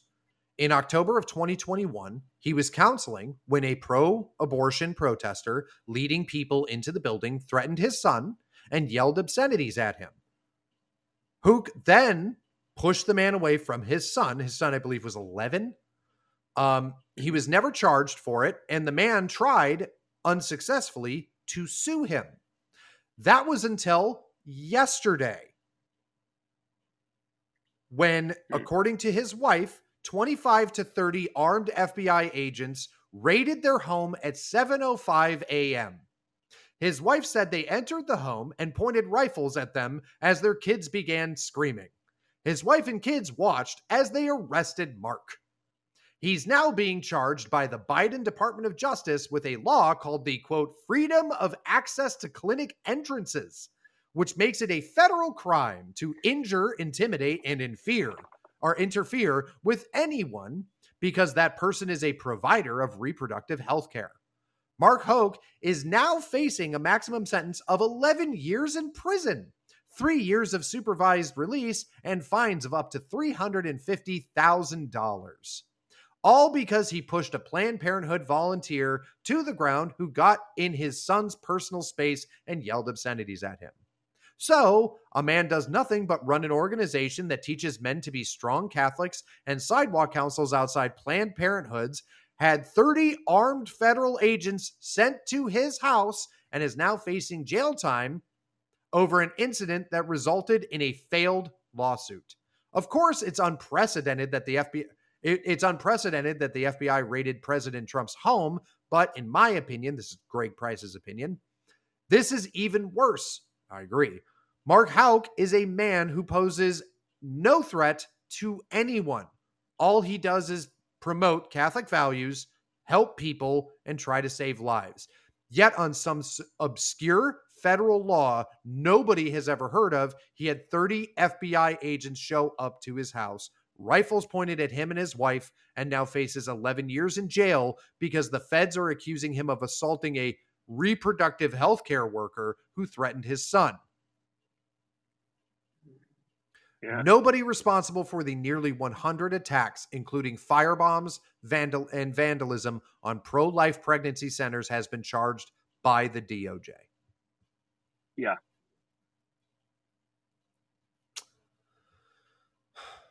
Thirty. Yeah. First of all, first of all, why did there need to be 30 FBI agents? Why did there need to be a raid? Why did you need a SWAT team? Why was any of that? Give me one reason why any of that was necessary. The answer to, the answer to that question is because this raid was not about what this man did. This raid is about what this man represented, which is opposition to the current regime. And he, they're going to make an example after example of these people in order to prevent there from being in order to prevent the next guy from thinking he has a chance at political activism. It's this is very a, similar to the tactics of the West German of the East German Stasi under the under communist occupation, where their goal was to their goal was to make it so terrifying to even attempt activism against the state that it would prevent people from ever voicing their concerns in public. And it's the same it, thing here. If you were all you have to do if you are say doing any activism uh, that that is not regime approved, they can send any a agit a private agitator like a member of Antifa or something can accost you, and then if you and then in that incident, they can then find a way to charge you, which is exactly what happened here. It's like a a deranged leftist attacked this guy, and he's now the one being dragged through the judi- the painful judicial process simply for attempting to defend himself. Like what what happens when a member of Antifa threatens you with a gun, and somebody uh, rightfully in a self defense scenario shoots them? Well, they'll probably be they'll probably be investigated by the FBI, and all this is designed to make it so that anyone else is too scared to actually advocate for their own interests against the regime. Right. Right. Because so this this guy all this guy did was defend his son against a deranged Antifa lunatic or pro pro abortion lunatic, whichever way it goes. I've heard I've heard that the person was Antifa, but whatever. Whatever. Um, they're all interchangeable and they're all the same. Yeah. So a a, de- a Democrat activist, right? All yeah. this all this person did was defend his son against an like likely an assault um, by a Democrat activist. That's all this man did. Um, he pushed back against a Democrat activist who was probably going to assault his son. Let's just be honest here. Like the facts, the facts bear out statistically that kid was probably going to get the shit kicked out of him by a Democrat activist. Um, and for the sake of defending his own child against uh, Democrats uh, trying to harm his child, haha, see how I what I did there. Um, he mm-hmm. had 30 uh, armed FBI agents storm his home, and is right. likely going to be uh, locked away as a political prisoner um, and we'll be lucky if he doesn't um, kill himself. But well, it's a lot, and it's a lot like January 6th. This guy may even win his court case. Thing that's yeah. that's the thing. Is this might be in, in three basic. years. He might, He'll likely yeah. win his court case in three yeah. years. Sorry, go right. on. The for the left knows that the American in the American legal system, just going through the process is so painful that it is a punishment in and of itself. Mm-hmm and that's exactly and that and they know that and that's exactly what they're going to do. It's like yeah like just being targeted by this is punishing enough that we don't actually have to win cases against people. We don't actually have to do that. All we have to do is bog them down in this nonsense and take care of itself Now, it'll ruin it ruins lives. Like, how do you keep going to work? How do you provide for your family if you're constantly bogged down with all this legal nonsense? How can you maintain a job? And the the process is the punishment, and that's what they want to do to people. Now, just remember Democrat activists can assault you, they can burn down buildings, they can take over entire blocks of cities. You push them, 30 armed FBI agents. Now, Right. what that, that kind of insanity, what what what could that possibly result in when people see um, this two-tiered justice system and the fact that uh, it's perfect basically it's perfectly fine um, to to uh, commit violence against people in the right wing. In fact, it's supported by the state.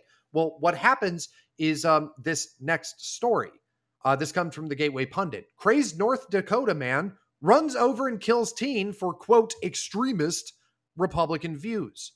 On Sunday evening, 18 year old Cayler Ellingson was struck and killed by a vehicle driven by 41 year old Shannon Brandt in a politically motivated murder in North Dakota. The teen was attending a street dance in McHenry, North Dakota. Brandt called 911 after fleeing the accident, telling the dispatcher that Elling- Ellingson was part of a quote, Republican extremist group. Project hmm. Veritas released a leaked DHS bulletin on domestic violent extremists in the wake of FBI's raid of Trump's Florida residence. The DHS told its agents that Americans who discuss topics such as government overreach and election fraud are a threat. Last fall, the National School Board Association coordinated with the Biden White House weeks before uh, Attorney General Merrick Gar- Garland classified parents as domestic terrorists in a letter to the FBI. Big, te- big tech tyrants have added content to a shared counterterrorism key database to crack down on, quote, white supremacists and far right militias. Great. The Grand, from the Grand Forks, Forks Herald. The fatal vehicle pedestrian incident happened early Sunday morning on September 18th in McHenry, North Dakota, about 120 miles northwest of Fargo and 50, 54 miles north of Jamestown. Prosecutors allege moments before he was killed, 18 year old Cayler Ellingson called his mom to come rescue him. Rescue him because 41 year old Shannon Brandt was chasing him in the city of McHenry, where the street dance had just wrapped up. By the time she could get there, her son was dead. Brent Oh, was officially charged Monday with a vehicular homicide and leaving the scene of a deadly accident. He was the one who called 911 to report the crash, said North Dakota Highway Patrol Captain Brian Niewind. Court papers show Brandt called 911 around 2:30 a.m. Sunday and told the dispatcher that he had just hit Ellingson, claiming the teen was part of a Republican extremist group and was calling people to come and get Brandt after a political argument. Wow. Okay, so this guy, That's awful. This guy killed a teen, ran him over with his car, had been chasing him long enough by the way that the kid called his mother. So let's let's just dispel any thought process here that this went quickly or that this was some sort of heat of the moment situation. Absolutely not. This kid had enough Right. time that this deranged psycho was hunting him down. There's no other way to, to interpret that. This guy was hunting him down. And then he thought he would be justified. you just murdered a child with your car. And you Mhm. thought that you would be justified calling the police and saying, well, he was an extremist. And of course, this guy's going to think he's justified. Of course, this guy's going to think he's going to get away with it. The president of the United States had clearly stated that people of that kid's political persuasion are threats to democracy. This guy probably thought he was going to get the Presidential Medal of Freedom. Yeah. Why would you think different? That's a good question. The FBI will kick down the door with 30 armed agents of somebody who simply pushed a member of a Democrat activist group. So, why wouldn't you feel justified running over a child with your car as long as you're a Democrat because you're the good guys. They're the bad guys. And you should punch Nazis. And Nazis are defined as anyone who doesn't agree with me. Yeah. With that being said, this is exactly the kind of behavior that made this guy feel justified to kill a child for simply being Republican. Maybe not even Republican, maybe just mm-hmm. slightly right wing. We don't even really know. But here's an article from the New York Post. FBI hero paying the price for exposing unjust persecution of conservative Americans. Now, um, I, I have other things that I'm going to have to play along with this to just really tie a bow onto this. But bombshell Mhm. allegations by FBI Special Agent Steve Friend contained in a whistleblower complaint filed late Wednesday with the Department of Justice Inspector General reveal a politicized Washington, D.C. FBI field office cooking the books to exaggerate the threat of domestic terrorism and using an overzealous January 6th investigation to harass conservative Americans and violate their constitutional rights. Of course, for those listening to this program, y'all are pretty well aware of all that. Right. So, this article goes on to say friend who did not vote for Donald Trump in the 2020 election, which by the way, they have to put that. How insane is that? Just let's just take a second and realize they have to put that in this article hmm because that somehow makes it more credible. Anyway, said that he Yeah. told his immediate boss twice that he believed the raid there, there was a raid that they were going to do an August 24th raid on a J, January 6th subject in Jacksonville, Florida. He believed that the raid and the investigative process leading up to it violated FBI policy and the subject's right under the Sixth Amendment to a fair trial and Eighth Amendment right against cruel and unusual punishment. It's interesting. So, this is what started the spiral of what happened to this guy. Here are parts of his allegations in the whistleblower complaint. The Washington, D.C. field office is manipulating FBI case management protocol and farming out January 6 cases to field offices across the country to create the false impression that right wing domestic violence is a widespread national problem that goes beyond the Black Swan event of January 6, 2021. Mm-hmm. N- Now, remember, FBI leadership, Christopher Wray, and even Attorney General Merrick Garland have all come out and said that the greatest threat to the United States of America is domestic violent extremism from the right wing.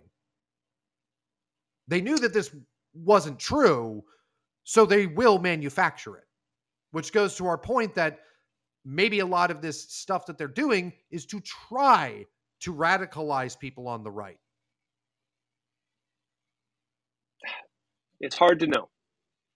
Like I, it, they, there very clearly is a concerted effort by top level bureaucrats in the U.S. government to to take the very broad and powerful apparatus of anti-terror and uh, domestic law enforcement and twist it into a way to stifle their own political opposition, to crush those that oppose them. And it is, I don't know. It's it's hard to know where that necessarily ends. How far will these people go? How mm-hmm. brazen are they going to get? What, I mean, as you and I know, we both have worked in the intelligence sphere. We know there are a number of safeguards that they were tr- that were put in place to prevent exactly this sort of thing. But somehow there is collusion within this large federal bureaucracy to bypass the safeguards that are that were legally put in place in order for them to to get away with Stife trying to target the political opposition to the ruling regime Mhm. in the United States of America. I mean, you can view it as the coup has already happened. And we're now sitting in the post coup environment going, wait a minute, when did the entire bureaucratic and administrative state get twisted against me? Holy shit. Yeah, the, the the coup happened when Democrats completely changed voting laws to ensure that they would win the election. Yeah. Yeah, January 6th was a coup, but not in the way we think. Not in the way the media wants to tell you. Yeah. Well, here's here's more from the complaint. Um, just to just to wrap this up here. As a result, he was listed, or as a result of the um, random field office manipulating FBI case management. Um, as a result, he was listed as lead agent in cases he had not investigated and which his supervisor had not signed off on in violation of FBI policy. FBI domestic terrorism cases are being opened on innocent American citizens who were nowhere near the Capitol on January 6, 2021, based on anonymous FBI tips to an FBI hotline or from Facebook spying on their messages. These tips are turned into investigative tools called Guardians after the FBI software that collates them. So Facebook can send your private messages to a database known as Guardian, um, or people can call in, call an FBI hotline and report you, and that report will get put into the FBI database called Guardian. And then all of a sudden, it'll get farmed out to different FBI field offices where they'll suddenly start um, investigating you for terrorism.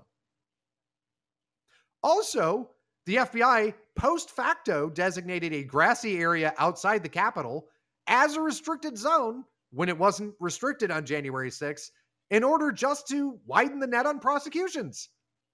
The FBI also Great. intends to prosecute everyone even peripherally associated with January 6th, and another wave of January 6th subjects are about to be referred to the FBI's Daytona Beach resident agency for investigation and arrest. Remember when I opened the program with saying we're six weeks out or around that from the midterms?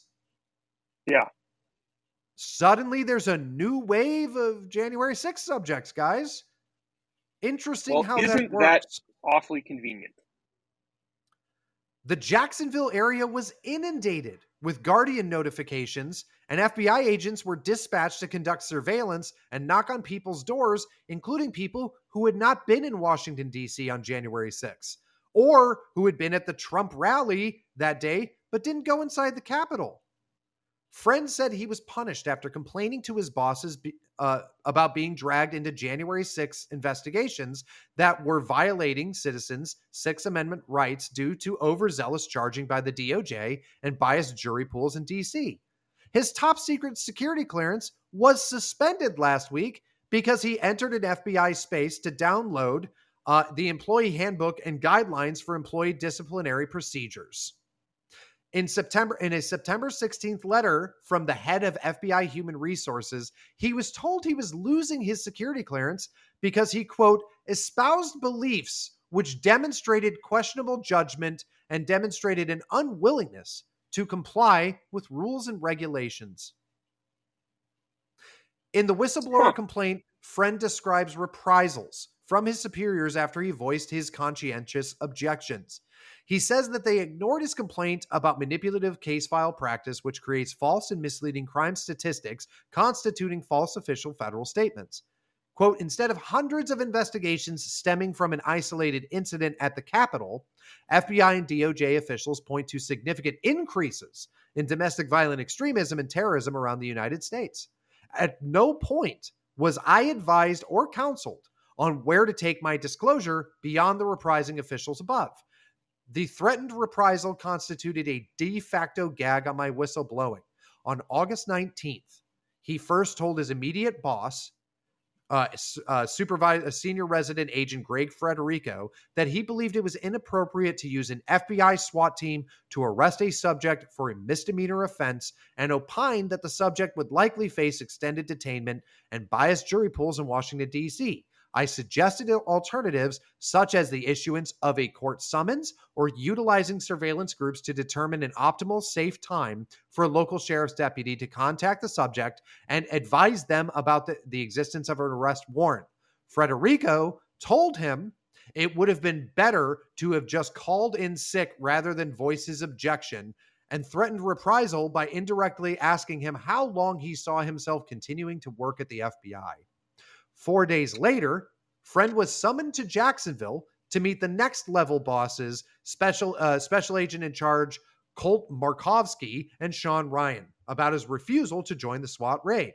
He told them about his concerns over irregular case handling of J6 matters and believed that they were in violation of a legal rule known as Brady that requires prosecutors to disclose evidence that would be that would exonerate a defendant. They asked if he believed if any January 6th rioters committed crimes, and he replied, quote, "Some of the people who entered the Capitol committed crimes, but others were innocent. I elaborated that I believe some innocent individuals had been unjustly prosecuted, convicted, and sentenced. Markovsky then asked Friend if January 6 rioters, rioters who, quote, killed police officers should be prosecuted, even though no such thing happened. When Friend pointed out that, quote, there were no police officers killed on January 6, 2021, Markovsky, Markovsky told him he was being a quote, bad teammate. Both agents then threatened reprisal by warning that my refusal to go on the SWAT raid could amount to insubordination, and references were made to my about my future career prospects at the FBI. A week later, he was told to meet top eight, the top agent in Jacksonville, special agent in charge Sherri Onks, who told him he needed to do some soul searching and decide if he wanted to work for the FBI. When he told her that many of his colleagues expressed similar concerns, but have not vocalized their objections to FBI executive management, she told him his views represented an extremely small minority of the FBI workforce. She then shared her emotional experience of fearing for her life on January 6, 2021, when she was sitting on the seventh floor of the secure J. Edgar Hoover building, FBI headquarters, after protesters one mile away, quote, seized the Capitol and threatened the United States' democracy. So these are the people in charge of the FBI. That yes. This is the FBI. They seemingly believe that police officers were killed in January 6th. Yeah, because When the media lies about it. should know that that's Democrat not true. politicians lie. Yeah. They either ma- maliciously lie about it or they have done zero actual research, you know, investigation. Right, but if the, you're in the FBI and you're basically talking to people and they're staking their careers off of this, and you haven't done any due diligence on the realities of January of January sixth, it kind of proves to me that you're a political actor and you know it. Yeah. And that the atmosphere within the FBI is so politicized that nobody that has a alternate perspective is even allowed to speak. Which if that's the case, then there is absolutely no reason to assume that all of these people working at the FBI wouldn't be colluding with each other to bypass their own internal safeguards that would prevent them from being a political tool for the Democrat Party. Because they all desire to be a political tool for the Democrat Party and feel like they're doing God's work by What's- suppressing people that they disagree with. What's a little violating of the Constitution if you're saving democracy? I, absolutely. That's absolutely the mental landscape that they're operating on. I mean, I it's, mean- it is kind of terrifying to think that people with that much power. It's okay. Let's go back to the school board thing. This is very similar to that. It's like the FBI has a lot of power to ruin your life, and so if you do something they don't like, well, are you going to find yourself suddenly investigated? Or are you going to find yourself suddenly with a, a SWAT raid? Just like how if you if you disagree with the school board, you'll suddenly find your child is trans. Right. I don't know. Seems seems very similar and extremely sketchy. Well, now it's interesting because you know what we're talking about here is is the the use of the Department of Justice to try to you know going after the political opponents of uh, going after the political opponents of Joe Biden and the Democrat Party. Mhm. And what what kind of legality or or you know how how do Democrats view the legalities of things like this. Well, why don't we look at the House Majority Whip, Steny Hoyer, you know, one of the top ranking Democrat representatives in the United States of America. And he went to a county fair. You know, it's midterm time, right? So you go to county fairs and you do stump speeches. And um, he's extremely triggered over a uh, Trump sign that he saw at the county fair. And uh, listen, listen to what he has to say about it. I went to the Charles County Fair last weekend. I went to the Democratic booth, and as I always do, I went to the Republican booth. And the biggest sign was Trump won. Okay. We're a nation of laws. Are we? Try to respect a nation of laws. It it it feels like he's saying that it's illegal for you to have a, a sign that says Trump won. Yeah, he's saying that if you believe Trump won, then that we're not, then you don't think we're a nation of laws. Now, I think a lot of people on the left are pushing this essentially dishonestly as if you believe Trump won, then that's somehow anti-democratic. That you know, I think it's all very ridiculous, but I feel like the frame that they want people, the way that they want people to think about this is, if you think Trump won, then you're, know, fundamentally a bad person, I guess. It's okay. You're well, anti-democracy. you're a criminal. Yeah. If you disagree, you're a criminal. Yeah. We're a nation of laws, and we get to write the laws. And the law is you don't get to you don't get to question shit. It is certainly very interesting that they make Uh, statements like this.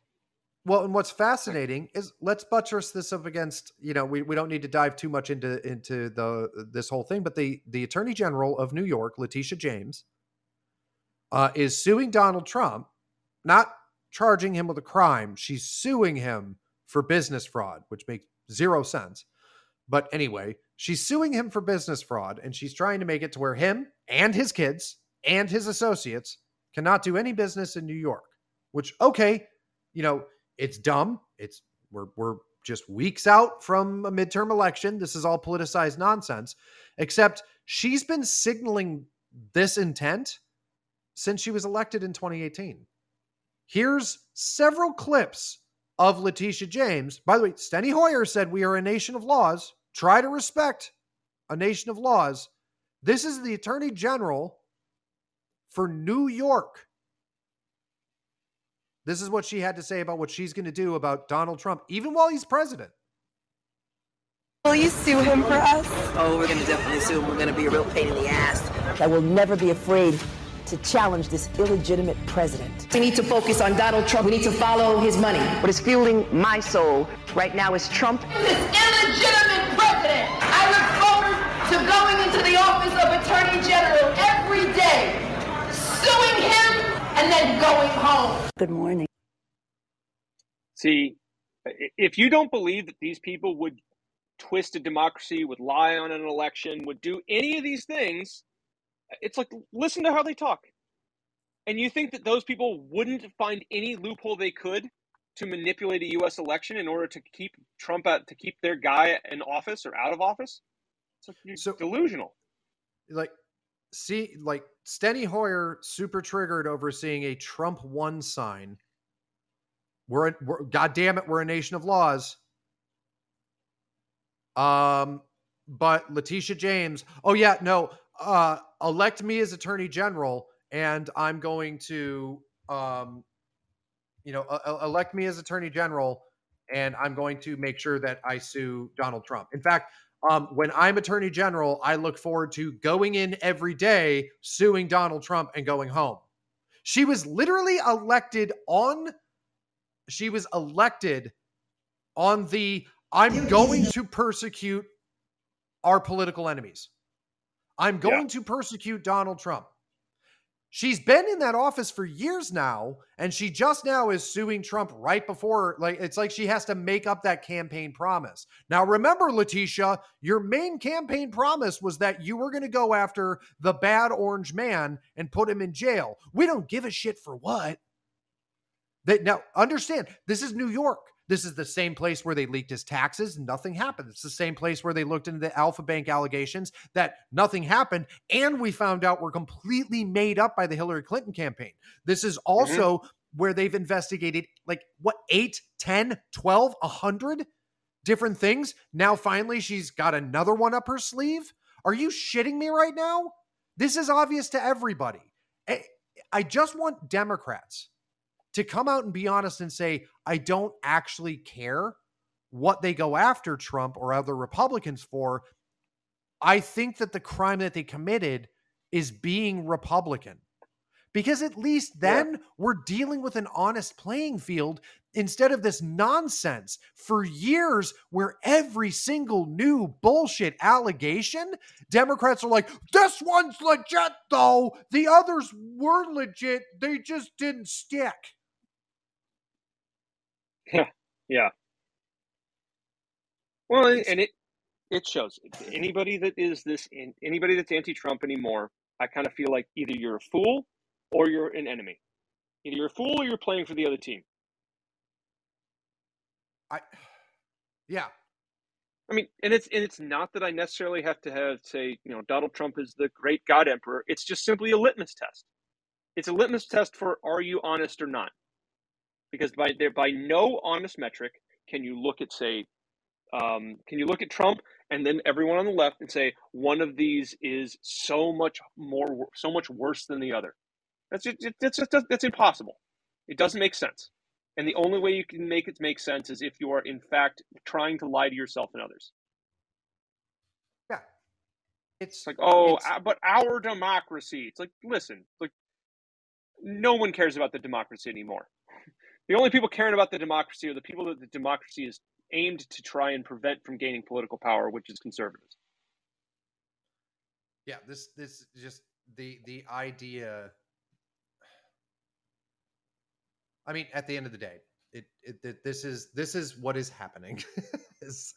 these these people are perfectly comfortable and confident in the idea of oppressing their political opposition, and, and so it's very simple. It's it's very simple. Is you there there's h there's one choice or well there's two choices in november regardless of your feelings when it comes to the republican party or or not is are you okay with a group of elites being able to oppress United U.S. citizens uh, for not going along uh, with what they want, or do you at least want to try and save this republic before it completely burns to the ground? Right. And I don't like that hyperbole usually in elections, but the FBI is kicking in the doors of people for pushing in a, a Democrat yeah. activist. The FBI is firing federal agents for bringing up the Constitution and saying that they're a bad teammate because they're not believing in a lie. Right. So I think it's a pretty simple it's a pretty simple metric to have. Now, Kevin McCarthy this week released the Commitment to America, which is a revision of Newt Gingrich's contract with America, which is what won Republicans the majority in the House of Representatives in the mid 90s for the first time in 40 years. And what it is, mm-hmm. and I'll, I'll post it up on Twitter, it's a list of things that the Republican Party is promising to do. And think I want you to think of this a little bit differently um, than just platitudes that are normally stated. Because what it is, is it's an actual tangible list that you can hang on to beyond the midterms and hold Republicans accountable to, which is why things like this are powerful. But the other side of it is these types of lists, this list of solutions that the Republican Party is presenting is based on polling data and they only put things on that list that they know have at least a 60% approval rating with the majority of Americans because that's kind of how you win. There are sure.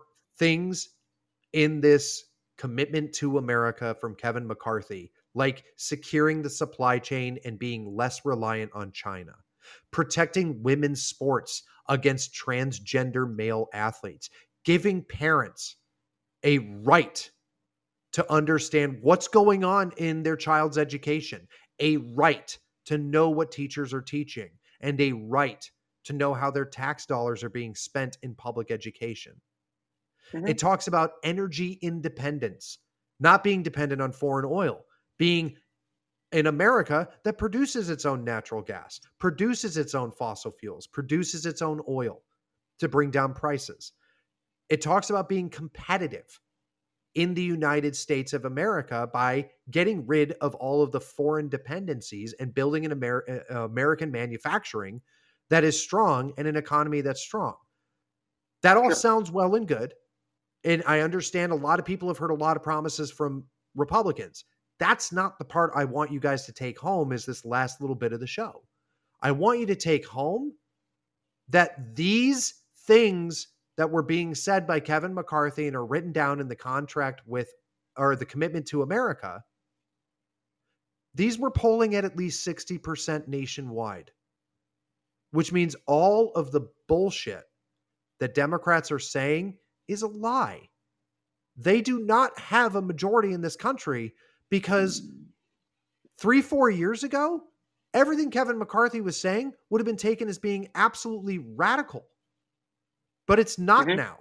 The American people are done with rampant liberalism and its destruction on American society. And I think that's why you're seeing the FBI kicking doors of regular people. Yeah. Because they're in with the death knells. Mhm. Any final thoughts, Alan, before I start the awesome outro music and we say goodbye to this wonderful audience? You know, I I think that it's one of those. Uh, I guess I don't have much other than there absolutely is a clear effort to twist the mechanisms of the United States into a into a form that we don't that that is going to be intentionally designed to hurt you and people like you. And anyone that says we we shouldn't worry that we can let our guard down that we can all be okay I think is it dis is dising is being disingenuous. Even if, let's say, we get a we win the midterms, we take the House, we take the Senate, Trump gets reelected, all of it. Let's say it all comes to fruition.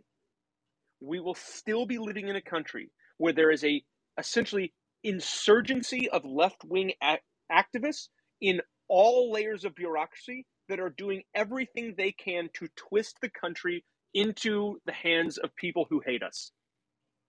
And regardless of, of what happens in the midterms or the next election, that is not going away and needs to be dealt with if we are ever going to have actual peace, security, and cohesion within our nation. Yeah, we we need to do the hard work. This is going to be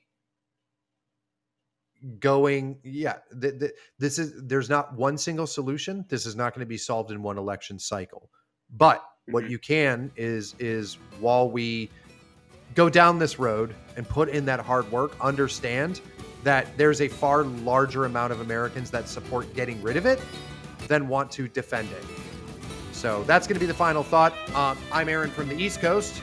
I'm Alan from the West Coast. and this is Wrongthink Radio. We'll see you all next week. Thanks everyone